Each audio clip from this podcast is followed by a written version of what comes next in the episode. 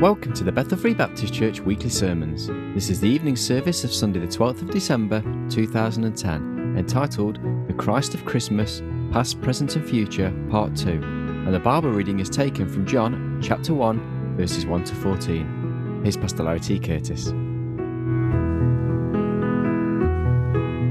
Looking again this evening back to the Gospel of John, chapter 1. In the beginning was the Word and the Word was with God, and the Word was God. The same was in the beginning with God. All things were made by him, and without him was not anything made that was made. In him was life, and the life was the light of men. And the light shineth in darkness, and the darkness comprehended it not. There was a man sent from God whose name was John. The same came for a witness, to bear witness of the light, that all men through him might believe. He was not that light, but was sent to bear witness of that light. That was the true light, which lighteth every man that cometh into the world.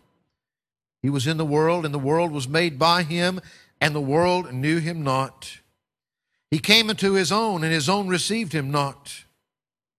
But as many as received him, to them gave he power to become the sons of God, even to them that believe on his name, which were born not of blood, nor of the will of the flesh, nor of the will of man, but of God.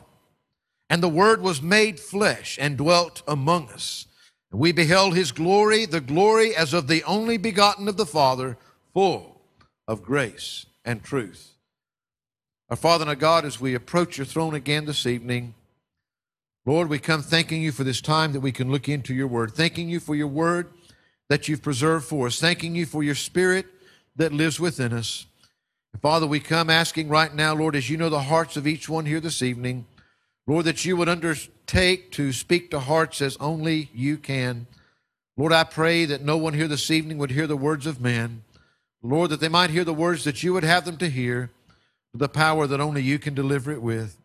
Father, we pray that through the word that touches our hearts this evening, that in some way, somehow, we can all leave here different than when we entered, more like our Savior, more like Him, with a greater desire to share Him with others. For it's in Christ's name we pray. Amen and amen. We said this morning that we were looking at this thought of the Christ of Christmas, past, present, and future. As we looked this morning, we first looked at verses 1 and 2 as we looked at the fact that we're speaking of the Christ of co eternity.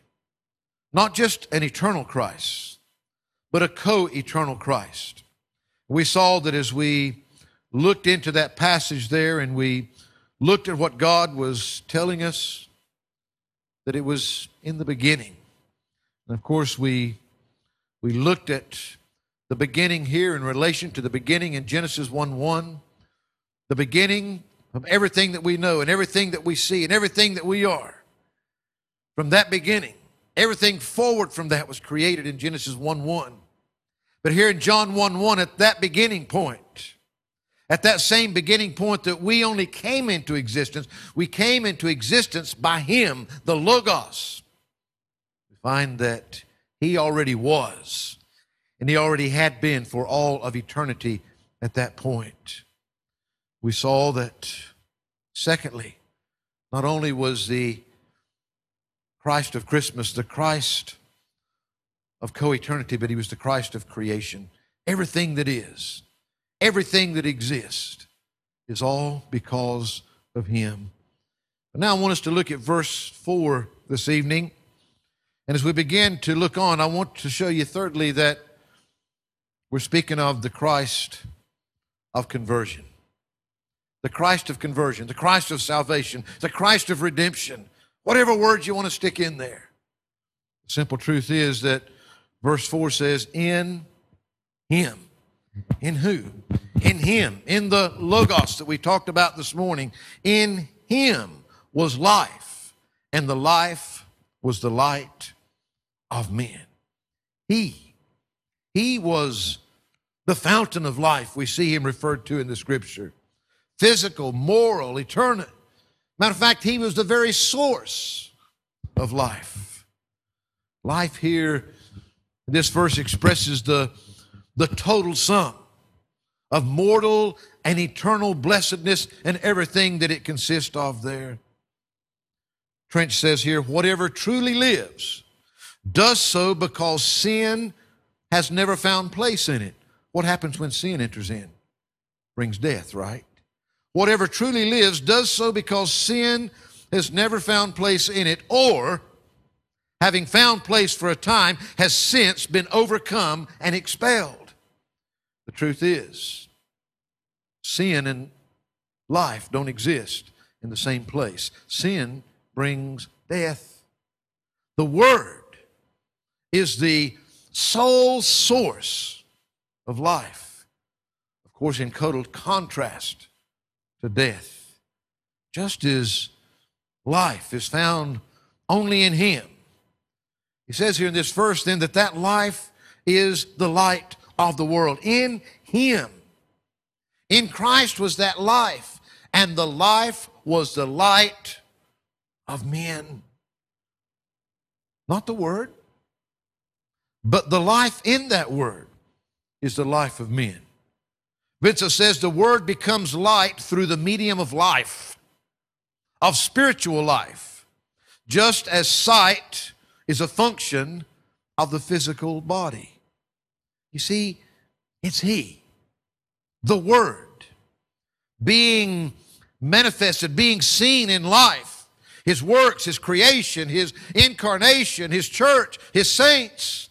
That's what brings light to the darkness. We've talked about what He is. Here we find that it's only in Him that life can be found. And the life that is found there is the light of men. Notice what He says in verse 5 And the light shineth in darkness. Shineth. Remember some of you that were here when we are talking about some of those endings with those old English words that we don't use. When was the last time you said something shineth? You probably said it shines. It shineth. You see, that has a specific meaning. It gives us the tense. It's a present tense, but it's a continual present tense. You see, there's no interruption to this light that shines all the way from the beginning that black chair that was sitting out there this morning, all the way from the beginning until now. It's still shining, and it's always been shining in the present tense all of that time. You find that it shineth. It denotes this property of light under all circumstances. It's not like that we We'll see later down in verse 9, this was the true light which lighteth every man that cometh into the world. The lighteth there is different from the shineth here. Because the lighteth is something that denotes illumination. But we find that here the light is shining, even when people don't see it, even when people don't recognize it. It doesn't mean that light, you can't put this light out. This light shineth always. It says here, He shineth in darkness. The word for darkness here is the strongest Greek word that you could find for darkness. It's only used a few times in all of Scripture. But it denotes the darkness of sin and the deepness of that darkness. Utterly dark, not just a shadow. You see, man has become prey to, to sin into falsehood. We find here that the Word of God tells us, we mentioned this passage this morning in 1 John 1 John chapter 1 verses 9 and 10 familiar verses. The bible says if we what's the next word in your bible? Confess our sins he is faithful and just to forgive us our sins and to cleanse us from all unrighteousness. If we say that we have not sinned, we make him a liar, and his word is not in us. Turn also to the Apostle Paul wrote in the book of Romans, in Romans chapter 1. Notice what it says in verse 22 or 21, 21 to 23. It says, Because that when they knew God, they glorified him not as God, neither were thankful, but became vain in their imaginations, and their foolish heart was darkened. Professing themselves to be wise, they became fools and changed the glory of the uncorruptible God into an image made like to corruptible men and birds and four footed beasts and creeping things.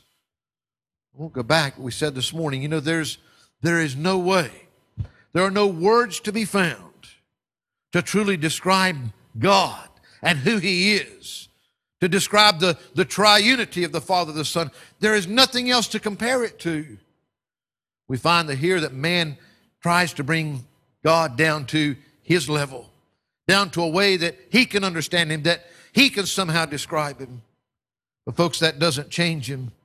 We find that I love this next part when it says here, and the light shineth in darkness, and the darkness comprehended it not. How many times when we use that word comprehended now, we think of just, just merely understanding.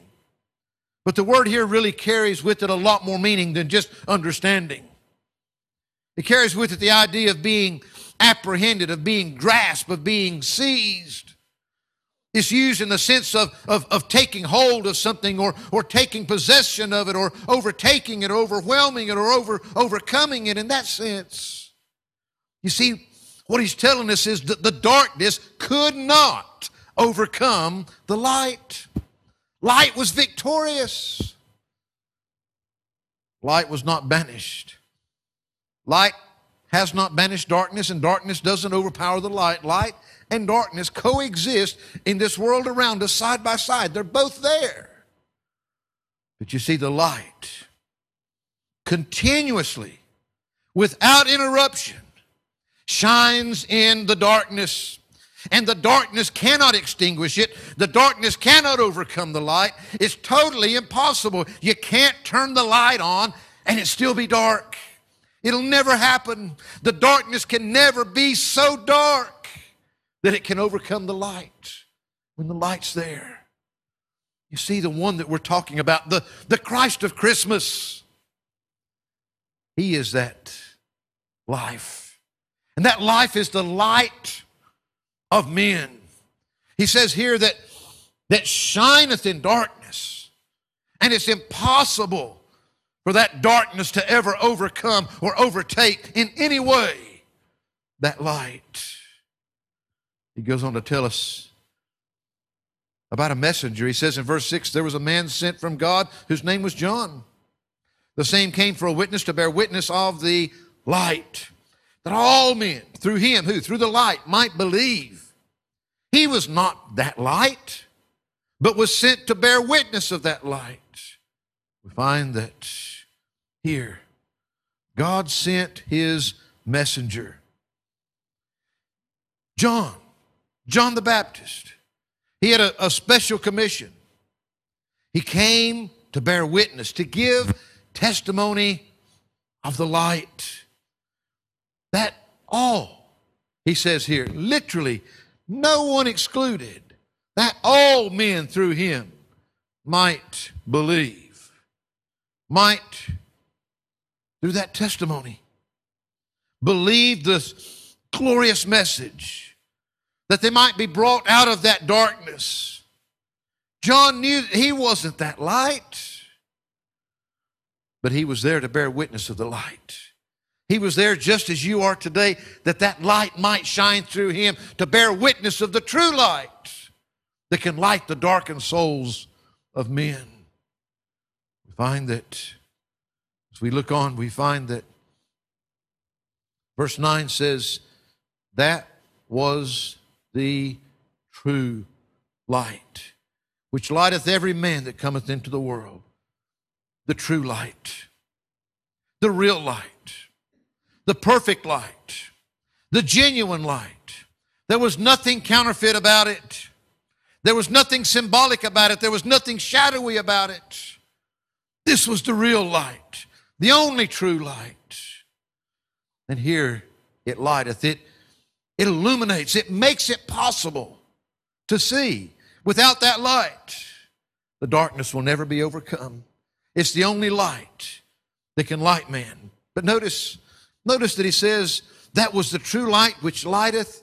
What's the next two words in your Bible? Every man that cometh into the world. Individually, personally, this light will individually, personally light every man in all of creation, everyone that's there, in all of manhood. That was the true light which lighteth every man that cometh into the world. We find that he, that light, was in the world, and the world was made by him, and the world knew him not, it says. We saw from what we looked at already in this passage that, yes, he was in the world eternally, co eternal with God the Father, God the Holy Spirit. We find that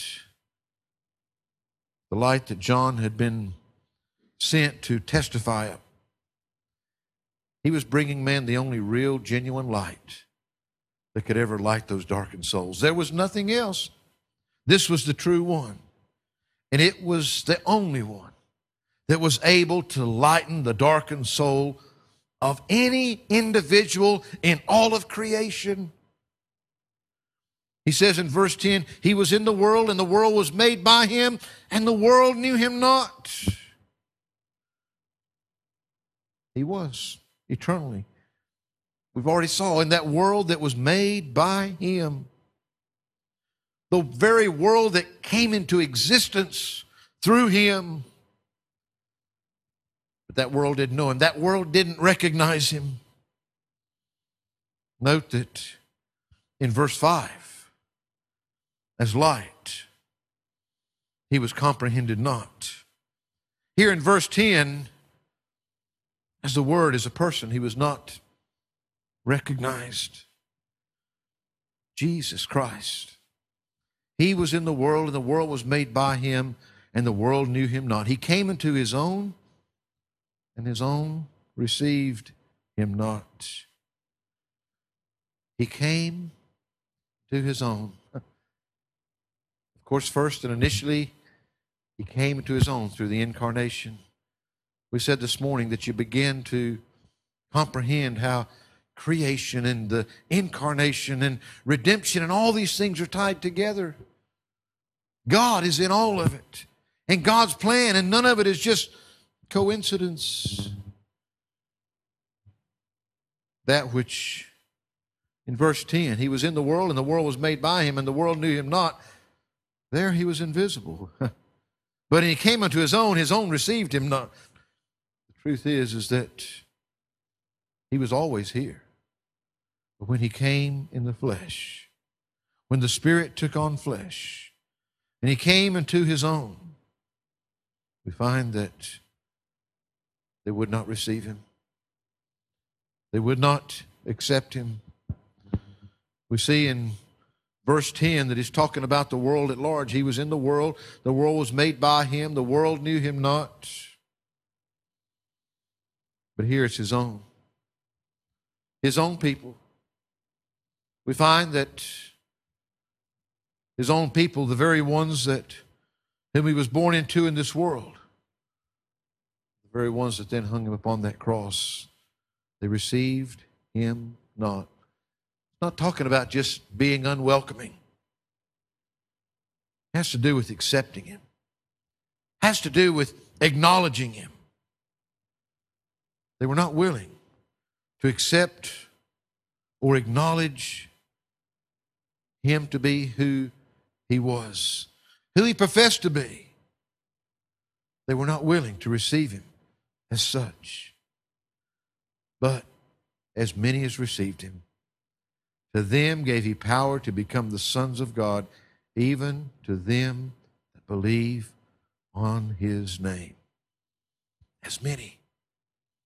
Individually, each and every one of you and everybody that you know, as many as received him, as many as would accept him, as many as would acknowledge him, as many as would believe on him for who he was and what he accomplished, to them gave he power, the authority, the right, a legitimate right to come about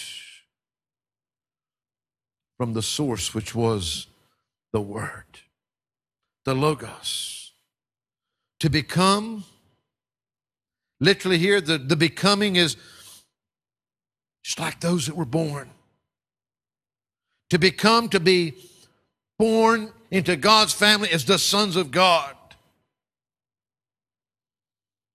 Find that that believes on his name. That believe, present tense, continuous activity of faith. Believe on. You see, folks, it's more than just an acceptance. That's just the beginning point. It's More than just accepting a statement, it's trusting Him.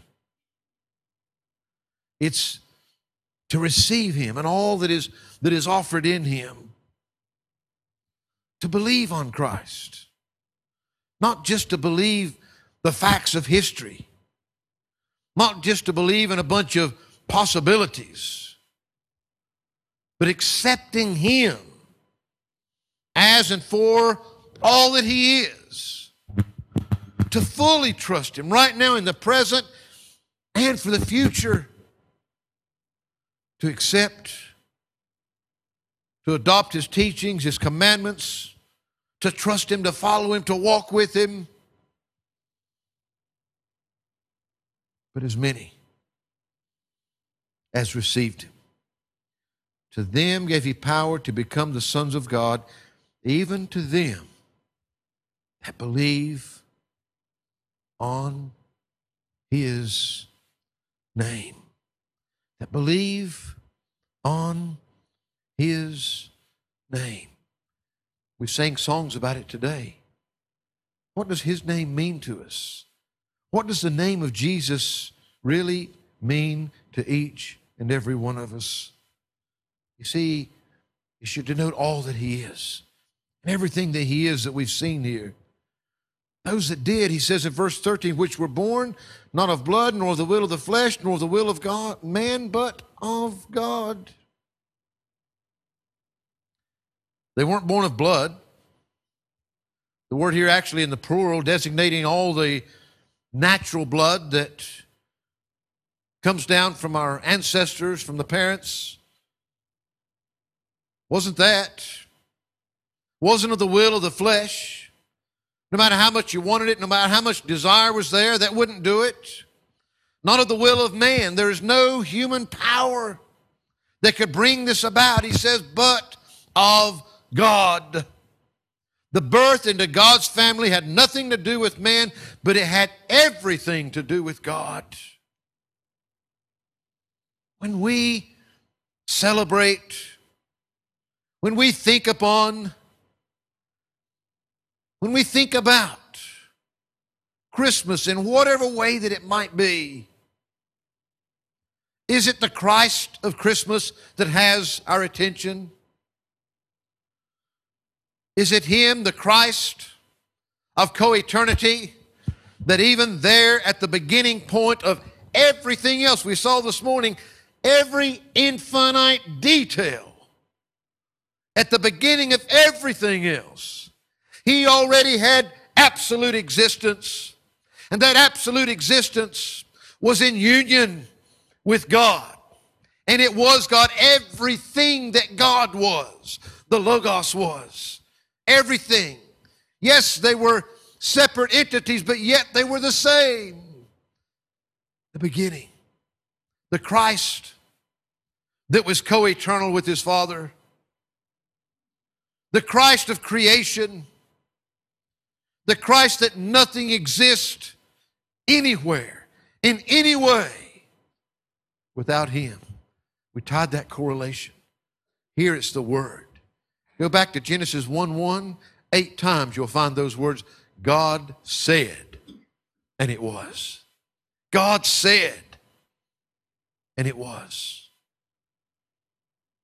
The Christ of co eternity, the Christ of creation, the Christ, as we see in these verses of conversion. Folks, He is the light of the world. We find that He is life, and that life that is in Him is the light of the world. And that's the life that needs to shine through each and every one of us that's going to shed that light to this world. And the darkness can never overcome that light. And that light will continually shine. Sometimes people around us are still in darkness. You know, you can, you can go into a room that's well lit,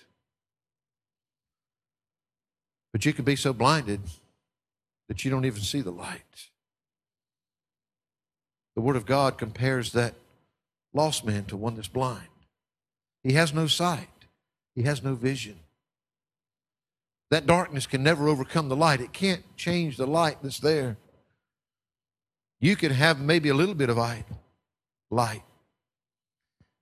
You can choose to close your eyes if you want to. That doesn't put out the light just because you don't see it.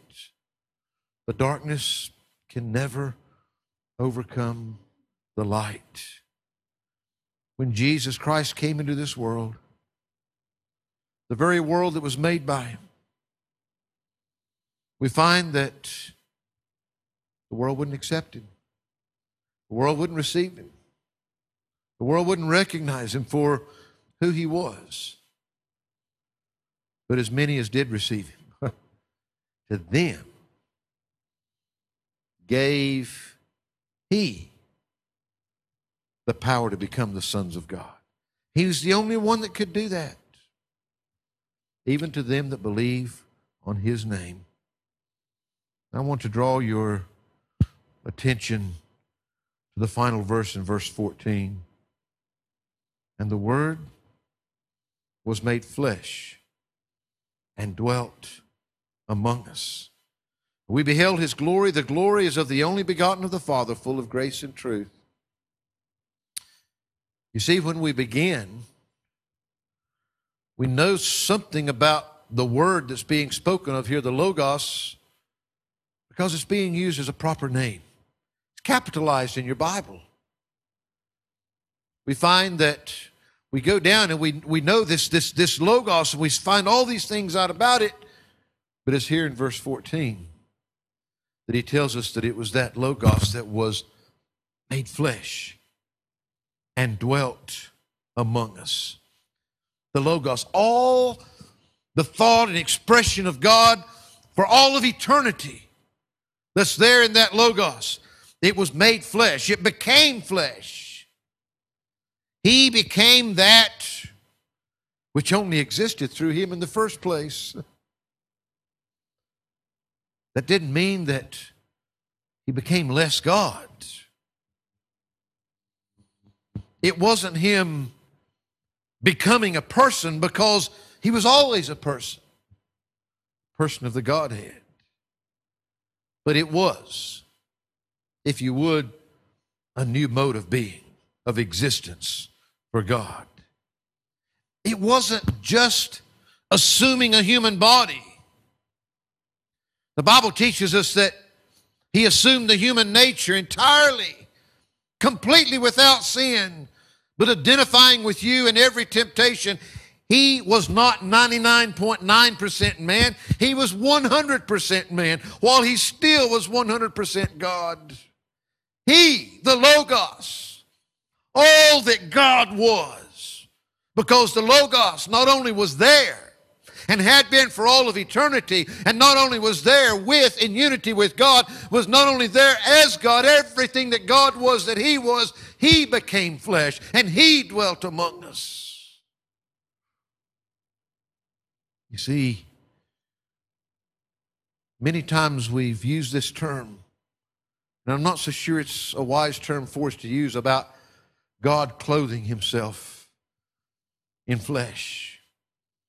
But folks, it was a lot more than God clothing himself in flesh. The Bible says he became flesh. He didn't just put flesh over to disguise who he was. He became flesh. And when he did, he says he dwelt among us. He tabernacled, he fixed or had his tabernacle, he resided right there with us. Turn back again to 1 John in your Bibles. In 1 John chapter 1, notice what he says the first three verses. That which was from the beginning, which we have heard, which we have seen with our eyes, which we have looked upon, and our hands have handled of the word of life. For the life was manifested, and we have seen it, and bear witness, and show unto you that eternal life which was with the Father and was manifested unto us. That which we have seen and heard declare we unto you, that ye also may have fellowship with us. And truly our fellowship is with the Father and with his Son, Jesus Christ. The Word was made flesh and dwelt among us in our midst. For John, it was very personal.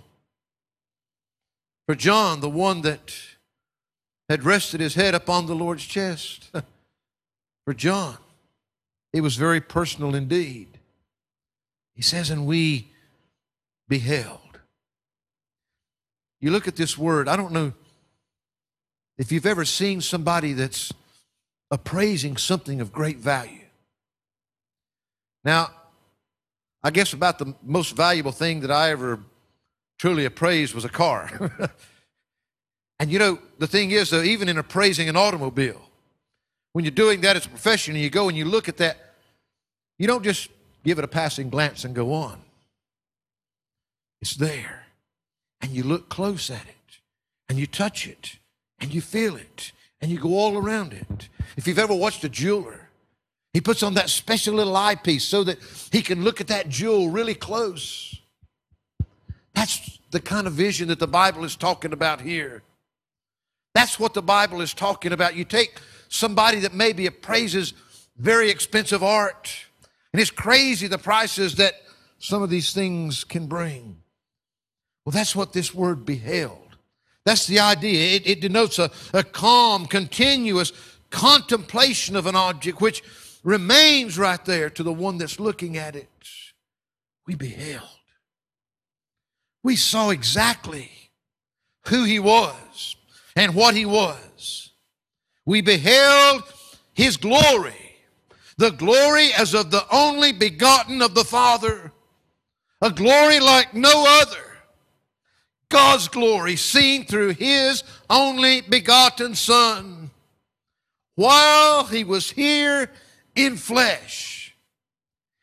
He is still 100% God. You can still see all the glory of God within him.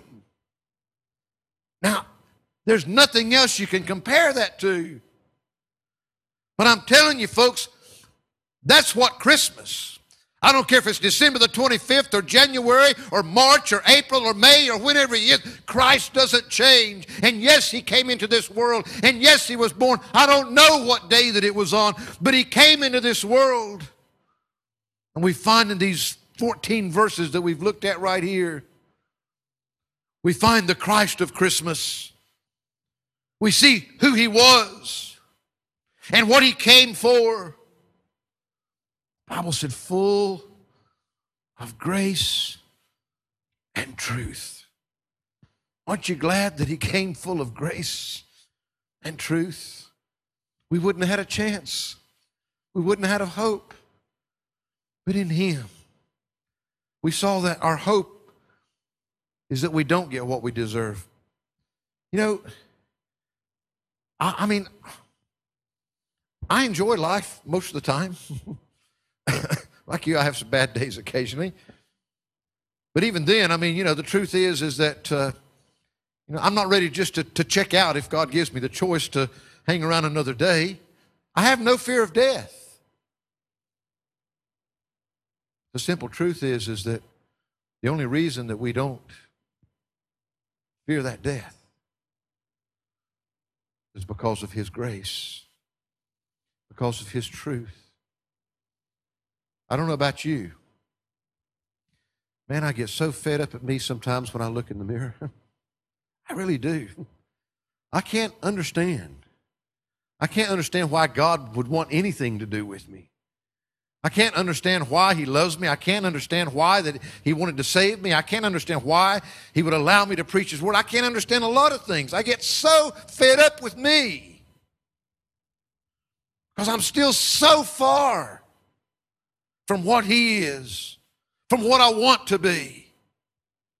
Praise God, from what we have the promise of one day really being. But the Christ of Christmas, He's the one that gives us that hope. The Christ of Christmas, past, present, and future, is the same, always will be the same.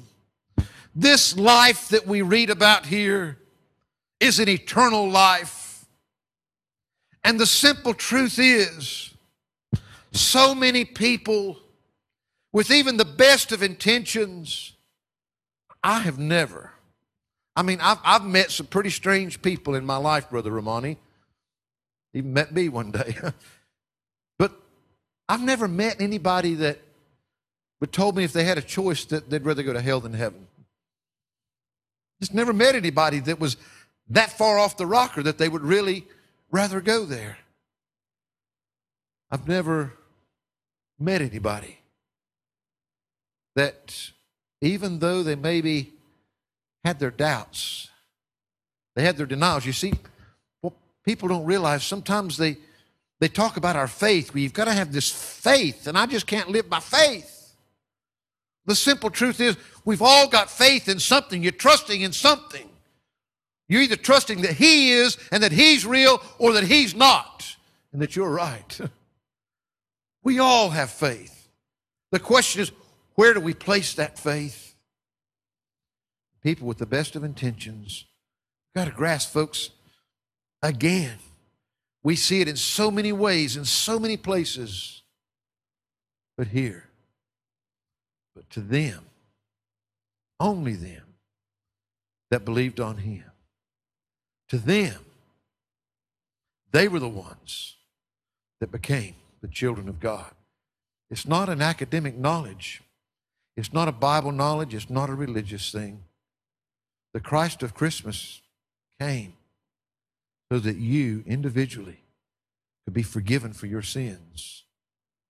But if you don't accept it, if you don't acknowledge Him for who He is, and the simple truth is you can't acknowledge Him and see Him for who He is and not see yourself. And if you've never been willing you know, it's a very, very simple thing. If you've never been willing, as we said this morning, to just humble yourself and admit that you're a sinner and recognize that. And genuinely from your heart seek that forgiveness that only He, full of grace and truth, can bring to you. You know, don't trust in your religion. Don't trust in your prayer. Don't trust in your good intentions. Don't trust in your good deeds. It's only Jesus. I don't say that. If you're here and if you've never done that, there's nothing in this world that you need more. Nobody can do it for you. Why would you want to trust in anything else? In the beginning was the Word. The Word was with God. The Word was God the Word became flesh and dwelt among us, full of grace and truth. Father, Lord, these are thoughts that we look at time and again, and maybe especially at this time of the year often. But Lord, I pray that they would never get old to us. Lord, I pray that we could just be reminded in the simplicity of this sermon of the Christ of Christmas. Lord, with all the varying ideas of the celebrations and how to celebrate and how not to celebrate, it's the Christ of Christmas that's important. It's the fact that he was born to this earth in the flesh, begotten of you through the Holy Spirit. He came to bear our sins. He came that we might be forgiven for our sins. Lord, there's still so many around us. Lord, so many that are blinded in their religion, that are blinded in their, their own thinking. Father, I pray that somehow that life, that life that only comes through Him, that that life can be a light through us. The life of Christ living within us can be a light to those around us. Lord, we pray that there be anyone here this evening or anyone that maybe listens to this sermon later, Lord, we pray that through the power of your Spirit, Lord, I feel so helpless at this time many times. But in the heart, we know what people need, and yet we cannot do that for them. I pray, Lord, that you would take these simple words that remind us of who the Christ of Christmas really is. And I pray that as we think upon him and look upon him this evening, I pray that you would speak to hearts, that you would encourage, strengthen.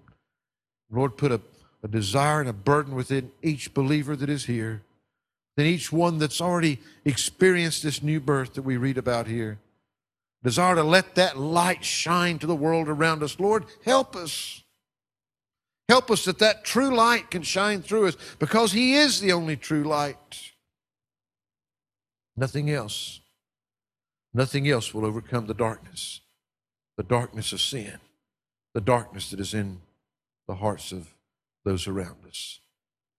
Father, I pray that you would encourage us that even through these next weeks as we celebrate that festival called Christmas in whatever way, you'd light the light of life to shine through each and every one of us. In Christ's name we pray. Amen. Amen.